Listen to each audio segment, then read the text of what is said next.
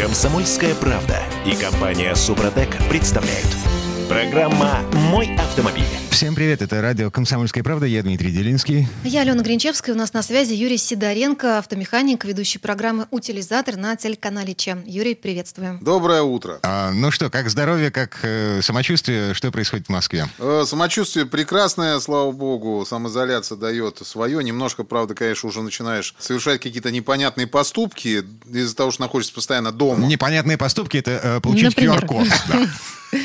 Это очень полезный поступок. Э, непонятные поступки, это, то есть ты начинаешь уже просто... Ну, стены пока еще не начали со мной говорить, это уже хорошо. То есть, как сказал кто-то из психотерапевтов, он сказал, когда вы разговариваете со стенами, это нормально, а вот когда стены начнут вам отвечать, вот это уже надо будет звонить пси- психотерапевту идти. То есть, нет, ну просто какие-то уже немножко, конечно, устаешь от, э, от постоянного нахождения дома, хочется что-то делать, но иногда не получается. Зато я могу сказать, что я оформил пропуск. Понятно.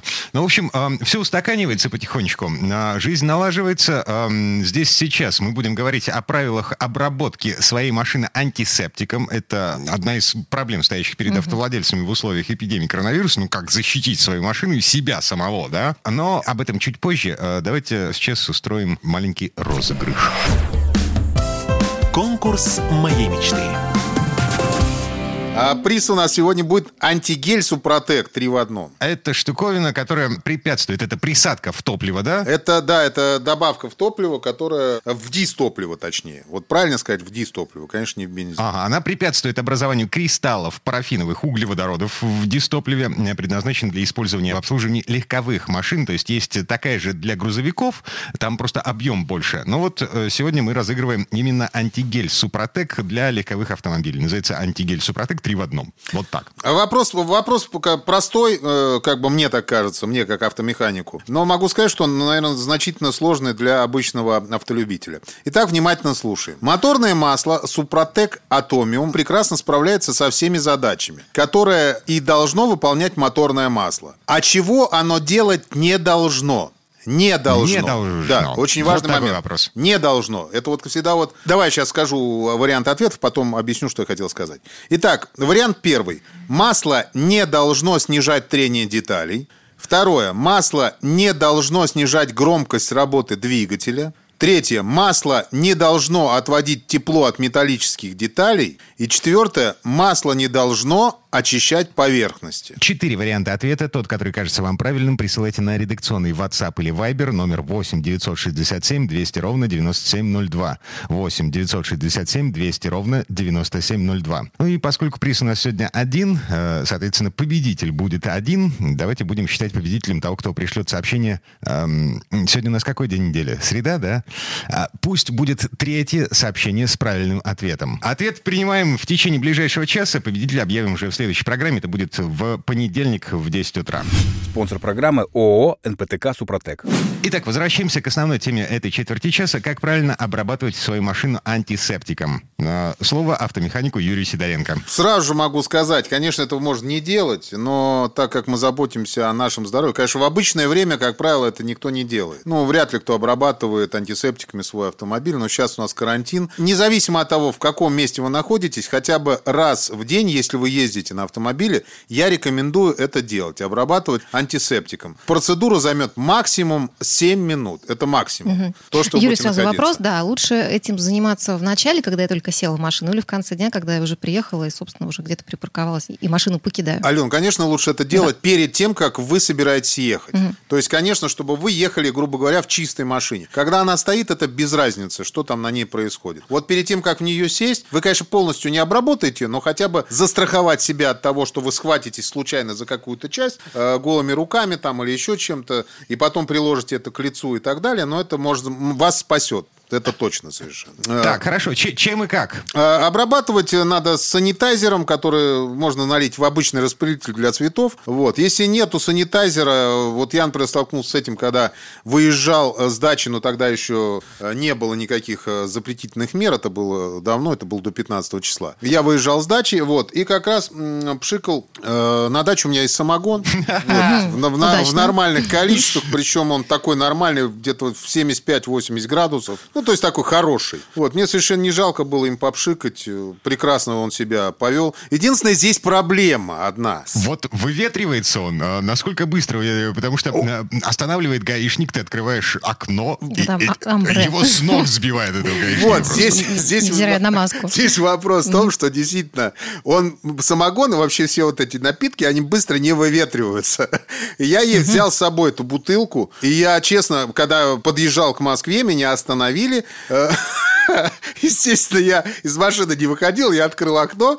Человек через маску почувствовал запах. Но так как я знаю, что я не употреблял, я уверенно совершенно сказал, показал эту бутылку. Вот, я объяснил всю ситуацию. Мне сказали, ну, ты молодец, конечно, ну ладно, езжай. Ну, видишь, что, в принципе, я там нормально. Ну, плюс, конечно, меня узнали, мне было немножко проще с этим. Народ поржал, там сбежались они, вот, э, посмотрели, поздоровались. Вот, ну, На запах. Вроде все нормально. Э, Вот. Как бы можно... Главное, главное не пить, реально. То есть тогда все будет нормально. Понятно. Самогон для наружного применения, да? Да, да, да. В Да, данном да, случае, да.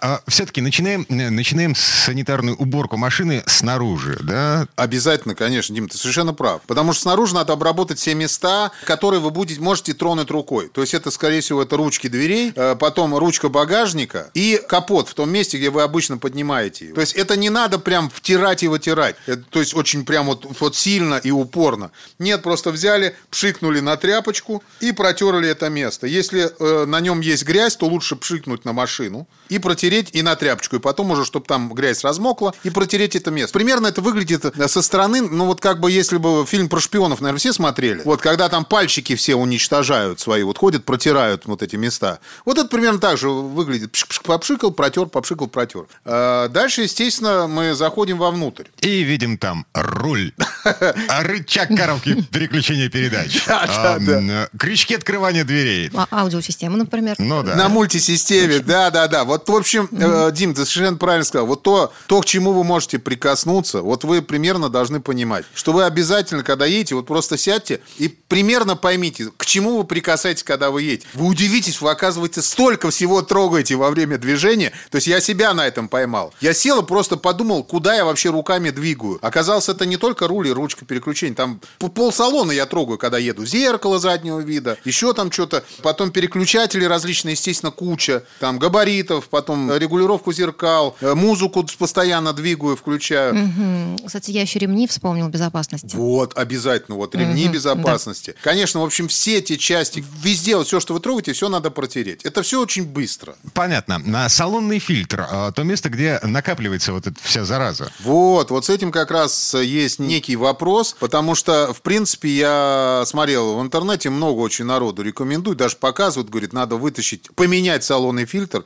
Совершенно люди не понимают, что его сейчас даже негде купить. Его раньше-то многие приобрести не могут, а сейчас все автозапчасти закрыты. Ну, по крайней мере, у нас в регионе. У нас так и не открыли. Вот уже, считай, идет, э, какая уже получается? Я уже запутался, какая неделя карантина уже идет, честно говоря.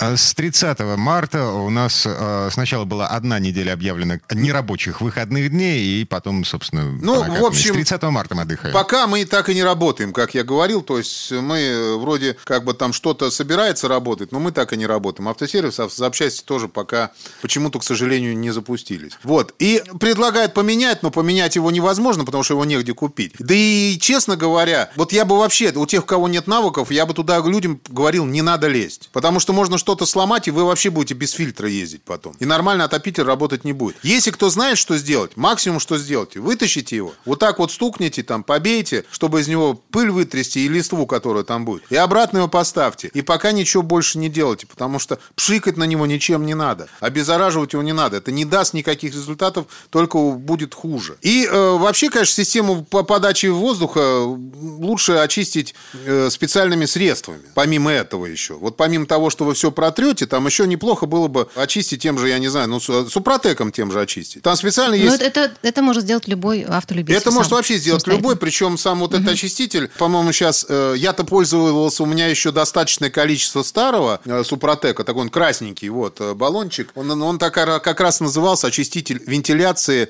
и системы кондиционирования именно от вирусов и бактерий. Я от вирусов и бактерий именно очищал, потому что я это рекомендовал сделать всем каждую весну. Вот, сейчас они выпустили какой-то э, новый такой совмещенный, совмещенное средство, называется Супротек Прохим.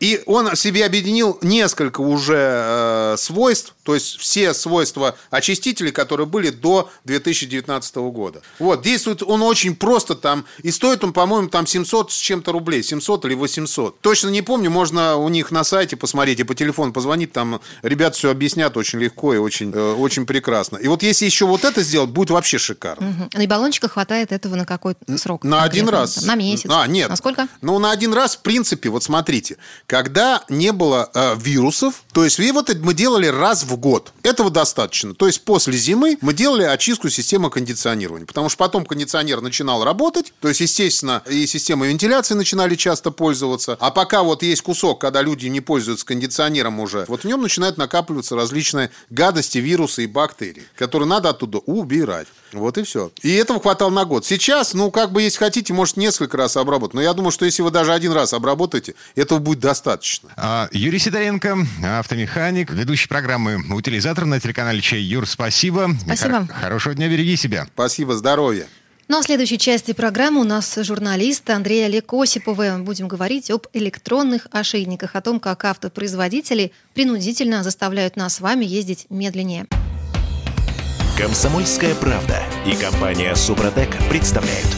Программа «Мой автомобиль». Всем привет, это радио «Комсомольская правда». Меня зовут Дмитрий Делинский. Я Алена Гринчевская. Но у нас на связи Андрей Олег Осиповы, независимые автожурналисты, редакторы портала Осипов Про. Андрей Олег, привет. Здравствуйте. Здравствуйте, дорогие друзья. Добрый день. Ну что, как ваше здоровье, как жизнь, как передвижение по Москве? Не кашляем, только вот меня аллергия по-прежнему мучает. Передвигаемся с QR-кодами, все как положено, не нарушаем режимов. Ну, хоть не с номерочком на ноге еще. Да, пока автомобили, на которых мы ездим, позволяют ездить с любой скоростью. Ну, в общем, Да, жизнь, ну, а, да, более-менее на- продолжается, наладилась. да. Так, в этой части программы давайте поговорим о безопасности, о пассивной и активной безопасности. Тут пришла новость такая, которая меня, ну, немножко так э, на дыбы вставила. Компания Volvo объявила о том, что будет выпускать машины с искусственным ограничением максимальной скорости. Э, насколько? 180 км в час? 180. И первые модели, э, которые будут выпускаться уже вот с таким электронным ошейником, это будет S90 и V90, то есть седан и универсал. Зачем? Новый. Это, это э, очередное решение, призванное повысить безопасность и без того безопасных автомобилей Volvo. Ну, наверное, да. Давайте как раз-таки вот об этом сейчас и поговорим. Тем более, что они появятся в продаже уже в 2021 году. Пробуксовка дня. Тут Volvo-то велосипед не изобрела.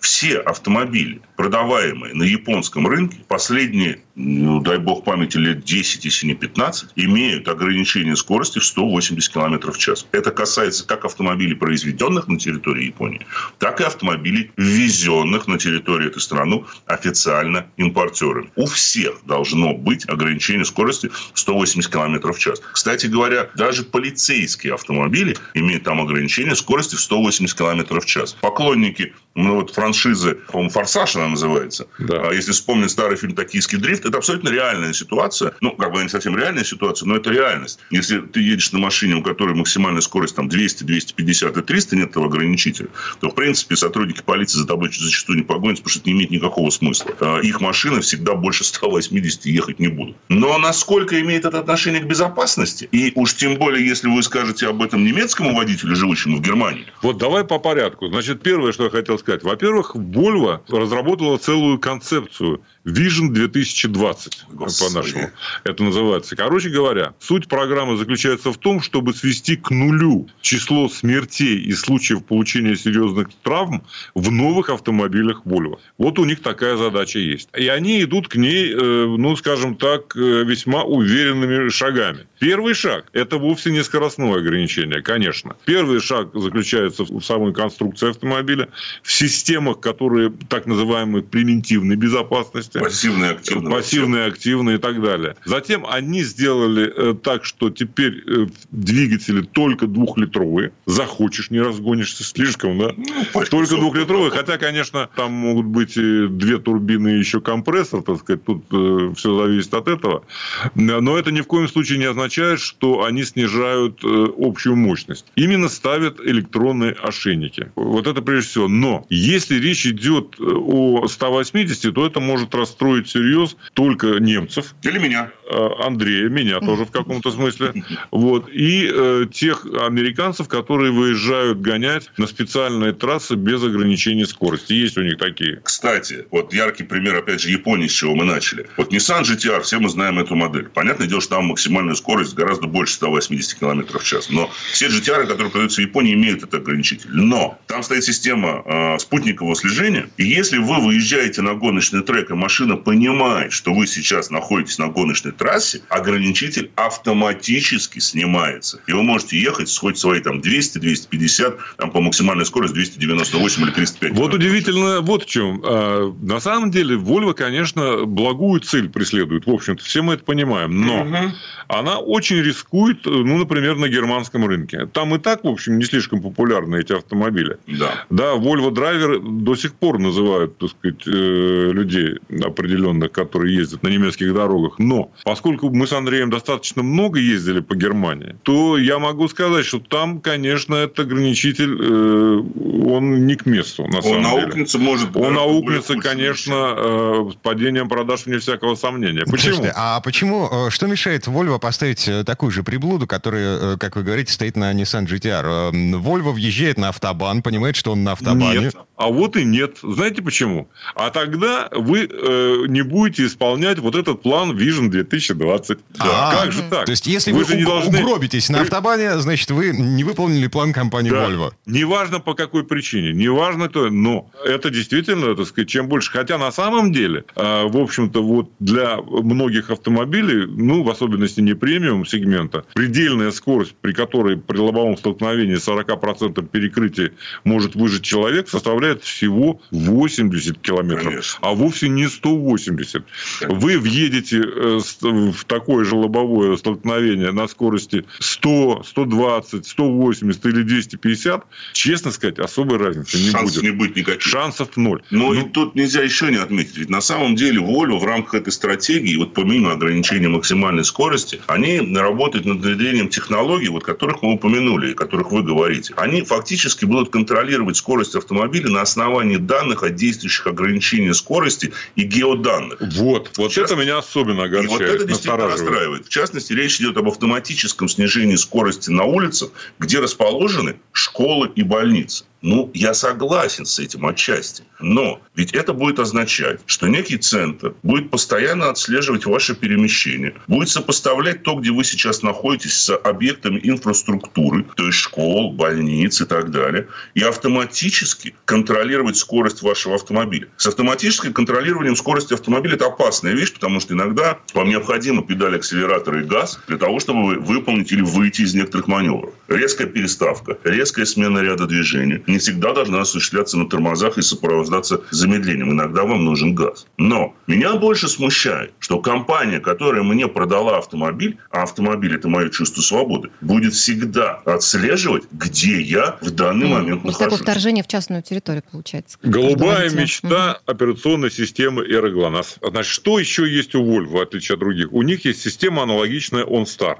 Volvo э, продается уже с предустановленной системой, которая позволяет э, вам в любой момент связаться с оператором, с живым оператором. Ну, у нас это... Это, это о многом говорит. То есть, они э, и так, так сказать, в общем-то, человек обладает возможностью, вернее, располагает возможностью всегда связаться с оператором, который его выведет на путь истинный, который нужен. Так сказать. Даже если навигация в данном случае отказывает по каким-то причинам, там карты несовершенные и так далее. Не, не убрать из Но хочу я сказать еще одну вещь. Значит, вообще вот эта вот система искусственного ограничения скорости принудительного, она э, отнюдь не нова. Еще в 90-е годы, я помню, мы беседовали с Риком Вегенером, бывшим президентом GM, да, и американцы э, сделали такие системы, их было несколько. Система K-Car Ford и GM, многие другие производители, они предлагали потребителям такую систему, когда вы можете искусственно на расстоянии при помощи гаджетов ограничивать э, скорость максимальную, скажем, когда даете машину э, своему чаду. Ну, ты говоришь о системе MyKey компании MyKey, да, совершенно не только. Там ну, масса было. систем была, но ни одна из этих систем в итоге не пошла. Не пошла вообще. Просто потребительский спрос, э, ну, если был не нулевой, то близким к этой отметке. Или давайте вспомним их же инициативу по поводу, вот, к слову сказать, пьяных, да, алкоки, которые они хотели да. внедрить везде. И внедрять пытались, и но не пытались пошло. ведь много лет. Даже шведское правительство сказало, ну что хорошо, ребят, давайте, по крайней мере, мы сейчас там на коммерческий весь транспорт, который занимается коммерческими перевозками, поставим вот эти замки. Вот дальше коммерческого транспорта и выборочных компаний, которые пошли на эти расходы, дело не пошло. Ни один частный автовладелец а, не согласился платить за установку этой системы. И это не надо думать, что они все пьяницы. Я думаю, что ими двигали совсем другие соображения. Ведь информация с этого ключа, она не просто позволяла вам заводить или блокировала зажигание, но она в том числе отправляла ваши данные в некоторую систему, которая э, анализировала, что вы действительно сейчас воспользовались вот этой вот штукой. И кроме того, она была признана неэффективной даже не по этой причине, а потому что ты всегда мог взять человека, который шел просто по улице, знакомого, сказать, ну, подыши мне сейчас в ремешок. Подыши-ка в трубочку. В трубочку. И мы заведем машину, машина поедет. Все. Она не гарантировала того, что человек пьяным не мог садиться. Все-таки, все-таки лучше здравого смысла ничего нет. Но, с другой стороны, если вы хотите 180, то найдется, ну, примерно из э, нынешних э, фанатов Volvo 80% э, этих фанатов будут покупать машины с ограничителем 180. В конце концов, какая разница? Вот если дальше дело пойдет, если появятся вот другие уже программы, снижение принудительного скорости на э, дорогах, где школы и так далее, вот это уже будет большой вопрос. То есть, ты хочешь сказать, что компания по-прежнему продолжает ставить на свою традиционную аудиторию Volvo драйверов таких, угу, которые да. все равно даже до 180 никогда не разгоняются. Ну, поставят им, это не поставят, какая разница? И никаких динамичных, ярких, знаешь, многим людям, многим людям, скажу я, вот меня, я не знаю, поддержат наши уважаемые слушатели или нет, а, но многим не важно разгоняться до 180, важно осознавать, что, что автомобиль на это способен. Конечно. конечно да. Конечно. Вот, вот это вот внутреннее ощущение того, что ты обладаешь, управляешь этим вот зверем могучим, понимаете, оно дает тоже ощущение радости от драйва. А вот это, кстати, радость от драйва, несмотря ни на что, несмотря на вольну, которую мы обсуждали, мне кажется, очень хорошо подведет черту под сегодняшним эфиром, который никак, по-моему, не был связан с вирусными опасностями, а был создан, мне кажется, для того, чтобы просуждать над электронными гаджетами и немножечко вот той самой радости, отвлечения добавить нам, бедным, сидящим на самоизоляции. И на быстрой машине и быстрее уедешь от вируса. Олег Андрей Осиповы, независимый автожурналист, редактор редакторы портала Осипов Про. Андрей Олег, э, спасибо. Берегите себя. Хорошего дня. Спасибо. спасибо. Берегите спасибо. Ну а в следующей части программы к нам присоединится Федор Буцко. Будем говорить о том, зачем автопроизводители закладывают взрывчатку в наши машины. Комсомольская правда и компания Супротек представляют – Программа «Мой автомобиль». А это мы вернулись в студию радио «Комсомольская правда». Я Дмитрий Делинский. Я Алена Гринчевская. Э, Федор Буцко, автожурналист у нас на связи. Федя, привет. Рад вас приветствовать. Добрый день. В этой части программы давайте поговорим об активной и пассивной безопасности. Говорим о том, что нового и что интересного предлагает нам современный автопром в этом смысле. Как тебе такое, Илон Маск? Итак, Федор, каким образом современная машина спасает нас от э, тяжелых травм в аварии? Вы знаете, да самым разным. Э, я вот э, хочу вспомнить свой опыт э, месячного использования Volvo XC60. Это не вчерашняя история, это было еще порядка 10 лет назад. На тот момент я был уверен, что я такой хороший, внимательный водитель, который прошел несколько разнообразных курсов повышения мастерства, участвовал в таких любительских турнирах и, в принципе, вообще здорово управляя автомобилем. А эта машина машина мне была интересна тем, что обладала на тот момент необычно высоким оснащением, всякими системами безопасности. Я даже снимал с ней какой-то такой забавный ролик, в котором выходил из-за руля движущейся машины, ну, на огороженной территории, конечно, выходил из-за руля движущейся машины, обходил ее спереди, она плавно ехала на драйве вперед, э, снимал с себя куртку и ставил перед ней, как, значит, э, Тореадор. Машина, видя препятствия, останавливалась, после этого можно было вернуться плавно обратно, надеть по дороге куртку и сесть за руль. Это вот система City Safety, э, которая тормозит машину в случае, если перед автомобилем возникает препятствие. И, кстати, будучи убежденным в том, что я хороший водитель, за этот месяц меня один раз эта система выручила. Я был близок к тому, чтобы совершить достаточно типичную ошибку водителя. При выезде на шоссе со второстепенной дороги я отвлекся на то, чтобы посмотреть, кто едет сзади, пропускают ли меня на шоссе, могу ли я выехать, и в это время затормозила машина, едущая передо мной. Я повернул голову, и пока моя нога стремилась нажать на педаль тормоза,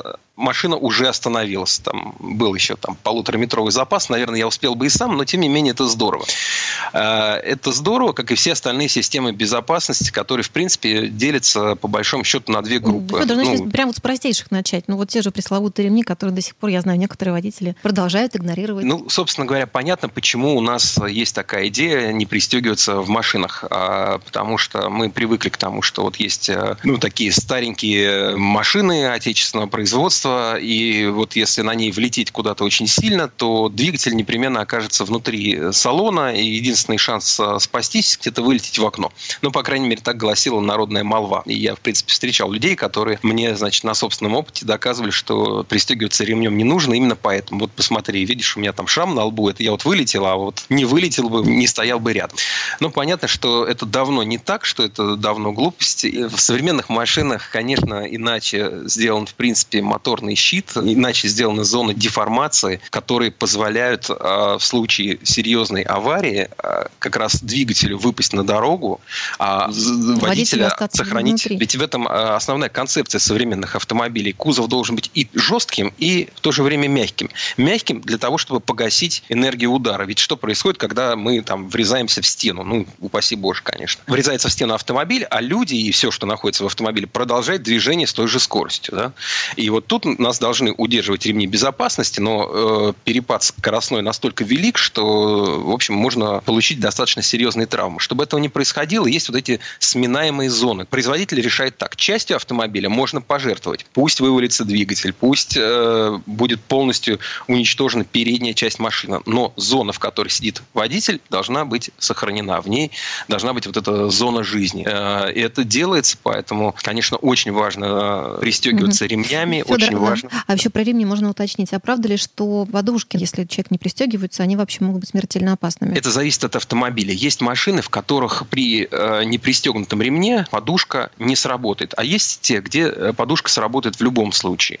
Подушки обычно отстреливают на скоростях порядка 30-40 км в час, в зависимости от настроек. Стреляют они э, достаточно жестко. Э, говорю как человек, которому довелось э, летать в подушку безопасности. Но вы намного были, вы были пристегнуты тогда?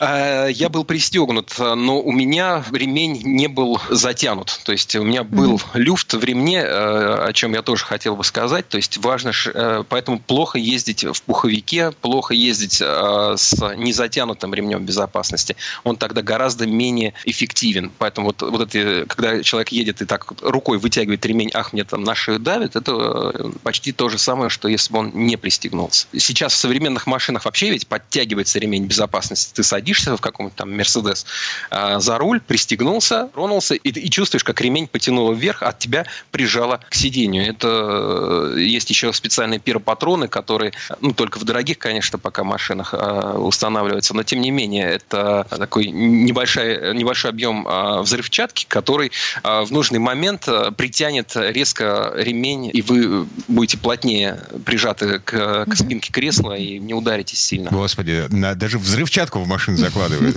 Все для ну, безопасности. взрывчатки. Но тем не менее и подушка безопасности, и ремень безопасности вот с этим вот преднатяжителем дополнительным, это пиротехника, да.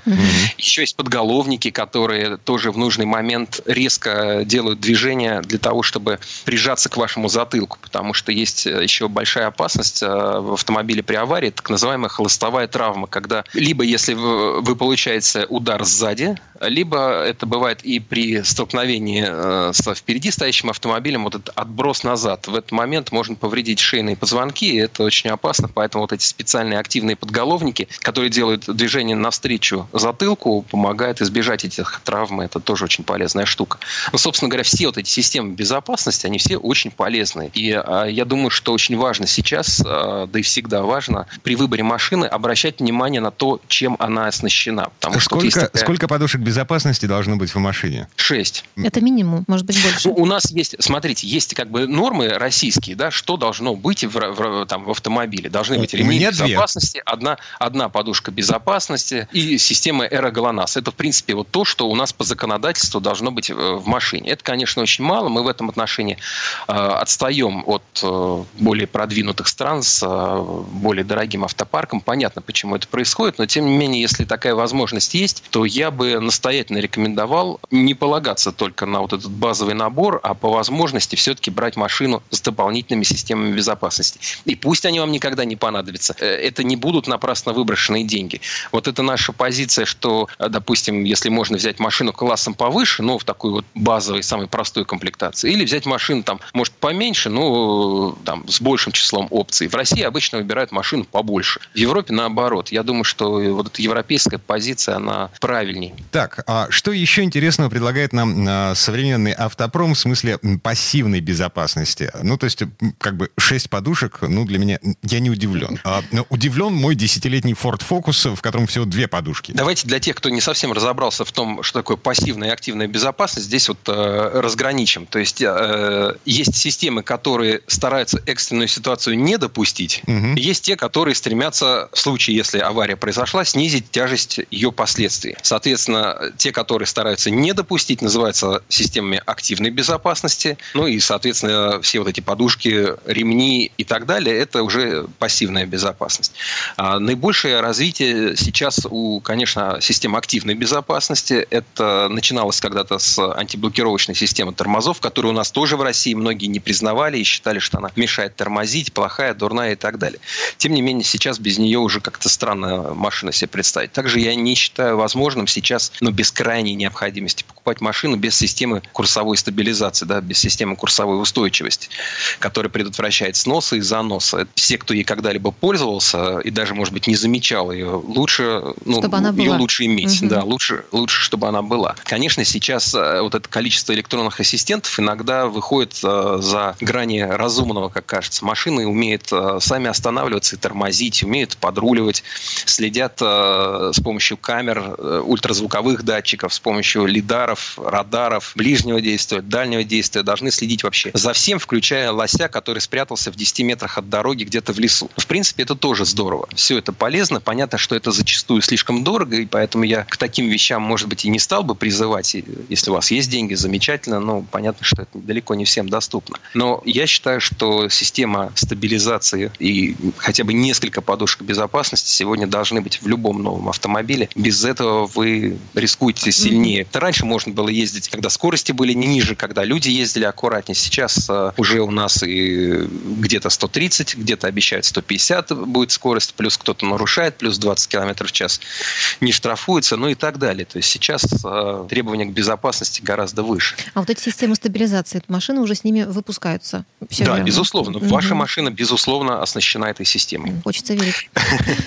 Ну и еще важный момент. Системы, бывает, что системы э, как бы есть, да, но вопрос, как они работают. Это касается в первую очередь как раз а, даже не систем там стабилизации, которые, в принципе, выпускаются всего несколькими компаниями в мире, и обычно они там разного поколения, но, в общем, более-менее они хорошо работают и хорошо настроены. А вот э, всякое дополнительное, э, там, автоторможение, слежение за автомобилями э, в слепой зоне с помощью камер, расположенных в зеркалах, вот это работает очень по-разному.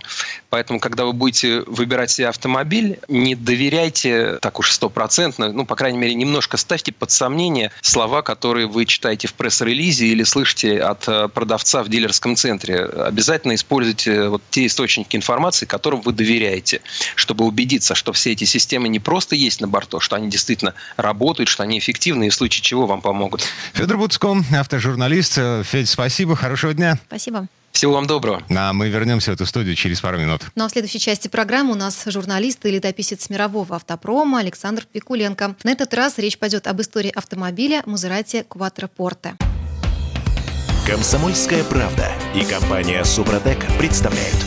Программа «Мой автомобиль». А это мы вернулись в студию радио «Комсомольская правда». Я Дмитрий Делинский. Я Алена Гринчевская. В этой четверти часа у нас традиционная история от Александра Пикуленко.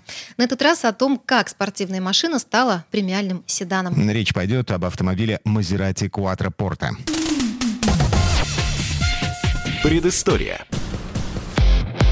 В конце 50-х финансовые трудности побудили компанию Maserati изменить стратегию. Упор был сделан на производство серийных автомобилей, а гонки стали чисто декоративным элементом. Новая стратегия быстро укрепилась. При этом Maserati не прерывала, конечно, всех связей со спортом. Подобный путь прошли почти все автомобильные компании, которые сейчас производят по несколько сотен машин в год. Взять тот же Aston Martin. Головокружительная спортивная карьера, финансовые трудности, продажи компаний компании, начало серийного производства дорогих полуспортивных машин, большинство таких фирм разорилось, а их немногочисленные модели теперь можно увидеть только в автомобильных музеях. Некоторым все же удалось перепрофилироваться и, не потеряв лица, заняться серийным, ну, точнее, мелкосерийным производством. Примечательно тот факт, что почти все из них время от времени пытались сконструировать нормальный четырехдверный седан, часто представительского класса. И Мазерати не исключение.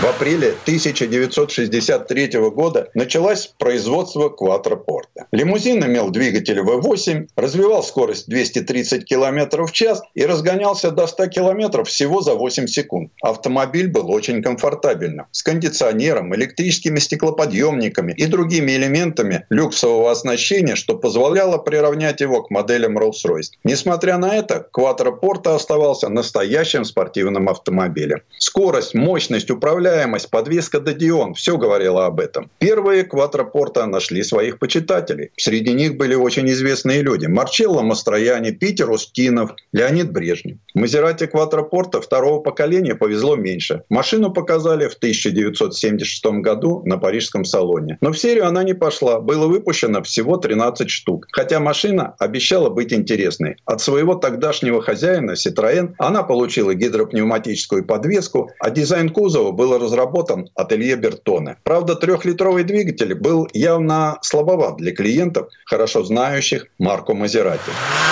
В 1979 началось производство Quattroporta 3, модели, которая стала главной в производственной программе компании. 360 автомобилей из 560 выпущенных в том году. А вот в апреле 1994 года, спустя 31 год со дня появления первой четырехдверной модели, на Туринском автосалоне Мазерати выпустила Quattroporta четвертого поколения. Этот автомобиль и попался нам в руки. Казалось бы, прошло всего четверть века, а это ведь настоящая классика. В нашем распоряжении машина с 2800-кубовым турбированным мотором. Характеристики этого двигателя достойны уважения. Мощность 284 лошадиных силы, крутящий момент 422 ньютона на метр. Разгон до сотни занимает менее 6 секунд. Но квадропорта – это не только динамика и мощность. Это по-настоящему роскошный автомобиль, в котором даже очень дорогие золотые часики а-ля 19 век вполне на месте. Мы уже привыкли к тому, что автомобилям Мазерати больше всего идет красный или желтый цвет, который имеет даже свое собственное название Мазерати желтый. Квадрапорта же явное исключение. Представить ее в красном можно только в кошмарном сне. Интересно, как спится начальнику пожарной команды города Модена, которым красные квадрапорта служат представительским автомобилем. Машины, которые время от времени попадают к нам в руки, были, слава богу, выкрашены когда в серебристый металлик, когда в вишневый. Но цвет машины, которая оказалась в нашем распоряжении сегодня, как нельзя лучше подходил ей. Хотя темно-зеленый British Racing Green – это родовой признак английских, а не итальянских автомобилей. В салоне поражает сочетание зеленой, цвета травы кожи, не очень светлого дерева, которого в автомобилях Мазерати, как всегда, было немало. Дизайн квадропорты на сегодняшний день вполне можно назвать спокойным. В нем достаточно много традиционных элементов спортивных моделей Мазерати, но никакой экстремальности. Машина не того класса. Поставь ее рядом с BMW или Mercedes, и она может даже поблекнуть среди современных стремительных линий и форм. Хотя вряд ли. Есть что-то неуловимое и притягательное в облике квадрапорта. Какое-то хорошо скрытое итальянское беспокойство выделяет этот автомобиль из ряда ему подобных. Машина не выглядит очень большой, хотя салон вполне просторный. Для четырех человек в самый раз. Водительское сиденье представляет собой гибрид диванчика а-ля кресло руководителя, которые часто встречаются в офисах солидных нефтяных или финансовых компаний, и спортивной сидушки, выполненной под девизом «У нас не поерзаешь». Сидеть в нем не только удобно, но и очень приятно. Описывать приборы на панели, их назначение и читаемость большого смысла не имеет, так как смотреть на них вы все равно не будете, особенно в первое время. Если вам и удастся перенести взгляд с проносящихся мимо столбов, стремительно надвигающихся автомобилей и асфальта, то уж не на приборы, а на убранство салона, чтобы еще раз сказать себе и это все мое, а насколько вы превысили разрешенную скорость, вам сообщат письменно. К сожалению, без дежурной ложки дегтя, как ни крути, не обошлось. Достаточно быстро вскрылся недостаток расположения педалей. Они сильно смещены вправо и расположены очень близко друг к другу. Нога в момент переноса с газа на тормоз цепляется за край поднятой выше педали тормоза. Если вы пытаетесь этого избежать, то задевайте за боковую стенку центральной консоли. Правда, людей, имеющих размер обуви до 41 это не касается. Переходим к главному. То, что занимает подкапотное пространство. Шестицилиндровый П-образный двигатель с двумя турбокомпрессорами и двумя же промежуточными охладителями воздуха. Благодаря этому устройству машина, даже с автоматической коробкой, срывается с места, как пришпоренная лошадь, и может нестись со скоростью, которая ни одной лошади и не снилась. 255 км в час. При резком старте машина не ходит из стороны в сторону благодаря дифференциалу повышенного трения. Так что набор скорости происходит плавно но очень убедительно. В этот момент испытываешь такое ощущение, что на тебя медленно наезжает паровой каток. Причем все это происходит в относительной тишине. Звукоизоляция очень хорошая. Придя в себя после таких ускорений, можно обратить внимание на работу подвески. Благодаря амортизаторам с изменяемой жесткостью для подвески вполне подходит диапазон от очень до не очень жесткой. Ключевое слово здесь жесткость. Но какая это жесткость? Здесь необходимо сделать некоторые пояснения. Вот скажем, если вы увидите разницу между жестким, но умным начальником и упертым болваном, то вам будет понятная работа подвески квадропорта. В поворотах машина почти не дает заваливаться на бок, и большинство неровностей дороги она легко проглатывает. Поездив на таком автомобиле, ты понимаешь, что классика рождается у тебя на глазах. И казалось бы, 25 лет прошло, классический автомобиль, но мало уступающий вполне себе современным его аналогам. Предыстория. Сан Саныч, спасибо. Это был Александр Пикуленко, ледописец автомобильной индустрии. Но от себя добавлю, что красивое итальянское слово «кватрапорта» на русский язык переводится совершенно банально. Четыре двери. То есть все предыдущие Мазерати были двухдверными спортивными купе, а в начале 60-х компания вышла на рынок с премиальным седаном. И, не мудрствуя лукаво, его назвали просто «четырехдверка». Но, кстати, с тех пор на дороге вышло уже шестое поколение Мазерати Кватрапорта. На этом у нас все. Дмитрий Делинский. Алена Гринчевская, берегите себя. Программа «Мой автомобиль».